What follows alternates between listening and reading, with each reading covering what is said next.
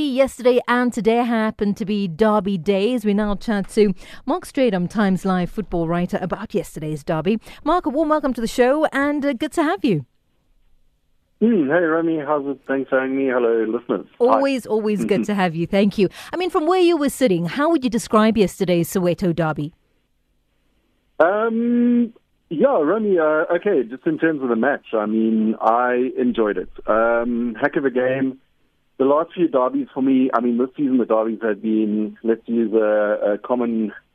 Uh, let me not try, try, and sound like I'm trying to sound too young, but they sounded they, they've been lit. and, Stay woke. um, I mean, these three, all three, the two-two that went to penalties in Durban, the three-two to Chiefs in in the last league derby, and this one was only one nil, only one goal scored, but mm, mm. Um, not quite as end to end as the three-two one, but intensity, while the, the the exciting play, the crowd on the edge of their seats throughout the game, yeah. absolutely could have swung anyway.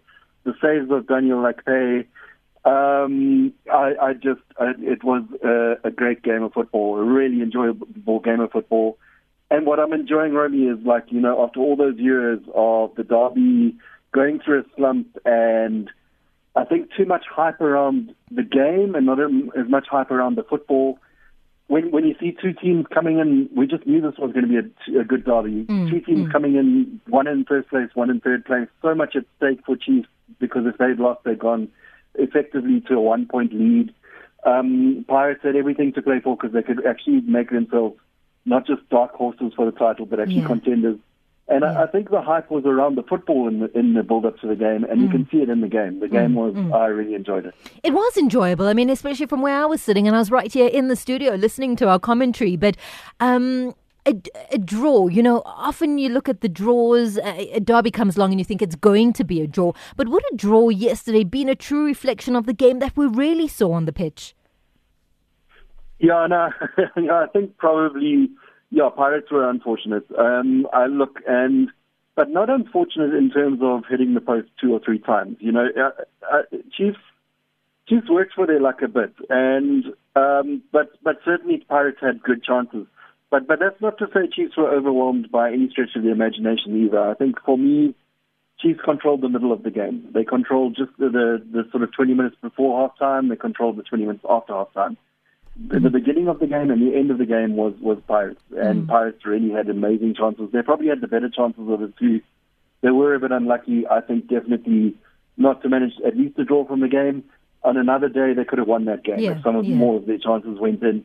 Um, and, and absolutely one of the best goalkeeping performances we've seen in a Soweto derby mm. in a long time. Daniel Akpeyi was monstrous. He was spectacular, and um, the difference between the two teams, probably, and that's the reason. Actually, if you're going to pick a reason why it wasn't a draw, um, that was it. That because obviously, yeah. I mean, with the commentators and everybody, you know, you see the starting lineup and you go Akpeyi versus Khune.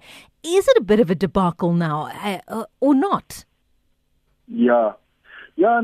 that that makes his performance even better. That there was so much speculation around the position.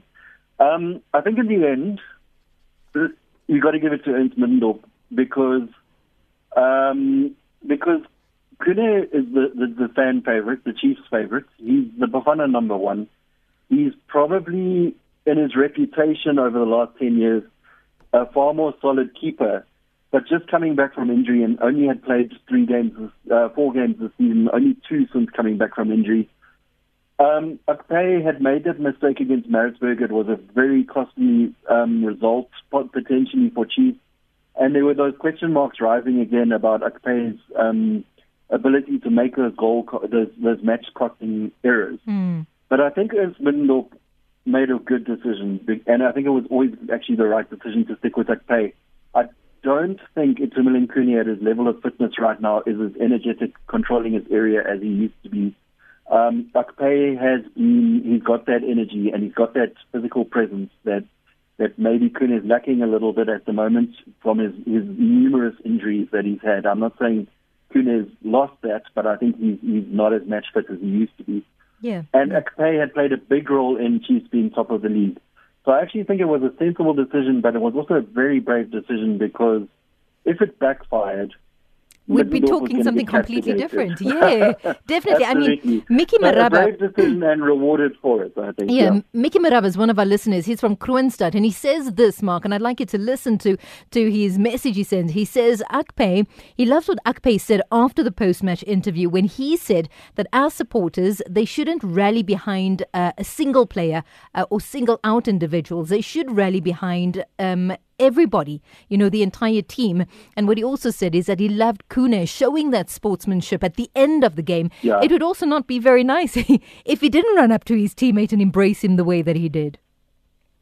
No, absolutely. And look, one thing I'll say about Itumeleng Khune throughout his days with Bafana, throughout his days with um, Chiefs, he's been a, a brilliant sportsman mm. and, a, and a good captain uh, and intermittently as well of Chiefs and of Bafana. And I think that absolutely um, to see Itu backing Akpe that way, um, yeah, no, like you said, wouldn't have been very nice if he hadn't, but that's been in his nature as a player. Yes, he's, he's, a team man and he loves Chiefs through and through. He's born Chiefs and I think for him the most the biggest thing was Chiefs pulling off a, a really huge win in, in significance as they attempt to win a league title in mm. their 50th anniversary. Mm. And um uh, and I think that was the big thing for Khune. Um, I think he also knows Daniel Akpe's in form right now. Uh, I like what Akpe said, um, support the team, not the player. It's also understandable. Look, there are favourites. There, you know, Khune's, Khune's carried Chiefs probably for the last three years before he got injured when they were struggling, and he would actually almost single-handedly carry them. Um, but but what it also gives Ernst Middendorp and gives Chiefs in this important now huge huge crunch time of the last nine matches as they now take a seven point lead into the last nine matches is they've got the Nigerian number one, they've got the Bafana number one as well. Mm. And they can call on either one, and we know Khune, if he comes in, will be a solid keeper yeah. and a solid presence. Yeah. And also he's got that world class distribution as well. Yeah. Mark, but what does this victory mean now? Does this victory mean that with May around the corner, that Chiefs will win the title? Um, yeah, look, yeah, no, absolutely, Romy. I, that's a good question, actually. Um, I think looking just at it from a points perspective, I mean, Sundowns have got a game in hand. It's actually, if Sundowns convert that game in hand into three points, it's only a four point lead still. Mm. So it's far from over. It's far, Chiefs have still got a big slog. They've got big matches. They've got to play Sundowns crucially. Um, they've got to play Wits twice, which is big. Uh, look, Wits are dropping, we saw it again last night. Wits are dropping too many points, I think, to so, so they're becoming less and less kind of serious title contenders every time they drop points. Mm. But it's still a great team and a very hard team to play twice in, in your in your last nine matches. Plus, they've got to play Sundown.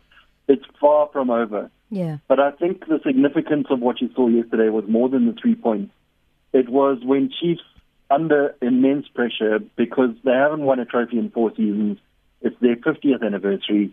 It's the pressure on them is huge, and they're not the best squad in the league they they they've I think they've lifted themselves part from the 50th anniversary.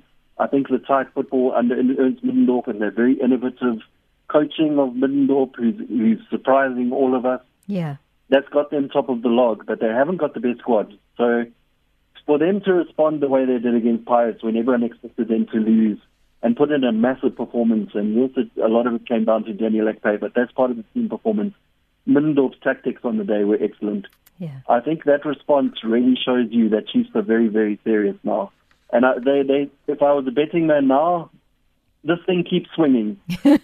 when it went to four points, I would have put my money on Sundowns. Yeah. But now, after yesterday, I'd, I'd again put my money on Chiefs it's probably going to keep swinging to the end of the season, and that's how we wanted it. Yeah, it's exciting. It is so exciting, yeah. Mark. I mean, you mentioned Sundowns, and we've got to just throw in there the CAF Champions League with Downs' as qualification that hangs in the balance after that 2 0 defeat yesterday.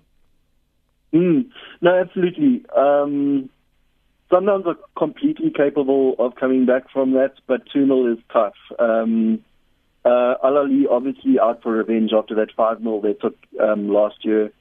Um, I, I was in Cairo. I was in Egypt for the for the Nations Cup. All anyone could talk about was how Sundowns had, had beat. When you say you're from South Africa, it's how Sundown about Sundowns and how they beat Al Ahly uh, mm, five mm. 0 And there's so much respect for Sundowns in Egypt. I can tell you that. Al Ahly especially have immense respect for them. I think that was their worst result in 80 years in continental yeah. football. So Sundowns can come back, but 2 0 is tough. Um, and I think Ali, uh, Ali, we know the Egyptians and the North Africans can go away and play a very, very, very defensive, very good defensive game. Uh, it, it's in the balance for me. Um, if Sundowns go out of the Champions League, then they then they're going to have all their resources to put in the league, and then it's really going to be amazing for the PSL. See Sundowns going head to head with his Chiefs who so determined to yeah. get a, a, league title the 50th anniversary. Look, it is exciting all round, I have to say, especially this time uh, of the year when the league kind of, you know, makes its way and starts winding down. So it is exciting stuff. Mark, how would you describe your job? Is it a full time job or is it a hobby? Because you must have the best job on the planet. um, yeah, I've never been asked that. Uh, um, it's a job that you get to do where you get to do what you love. Mm. So in that way, it's also part hobby. Absolutely, um, sure. Um, I, you know, people look at our jobs and they, I think you too. They look at what you do and what I do, and they think we live these amazing lives where we're doing what we love. It's extremely hard work. Yeah. Um, we we do work hard. I think people don't always realize um, journalism these days can be a grind. Mm. But when you're grinding, it's something you love, and and and what I love about covering football, Romy, is when you get to you get not just to be a fan to sit in the stands, you actually get to meet the people playing the game who are kind of your idols and your heroes. Mm. And that's what I really love about it, you know, meeting the Gavin Hunts, Pitso Mosimane, Ernst Middendorp, the characters like Middendorp, um, the and players like Khune and, and, and, and my heroes like Dr. Khumalo. The people I've got to meet, Jomo Sono, i it, you know, that's what I love about mm-hmm. it. Part hobby, part job, more job. yeah, nothing glamorous. Mark, always good to chat. Thank you very much for your time on the Sunday afternoon.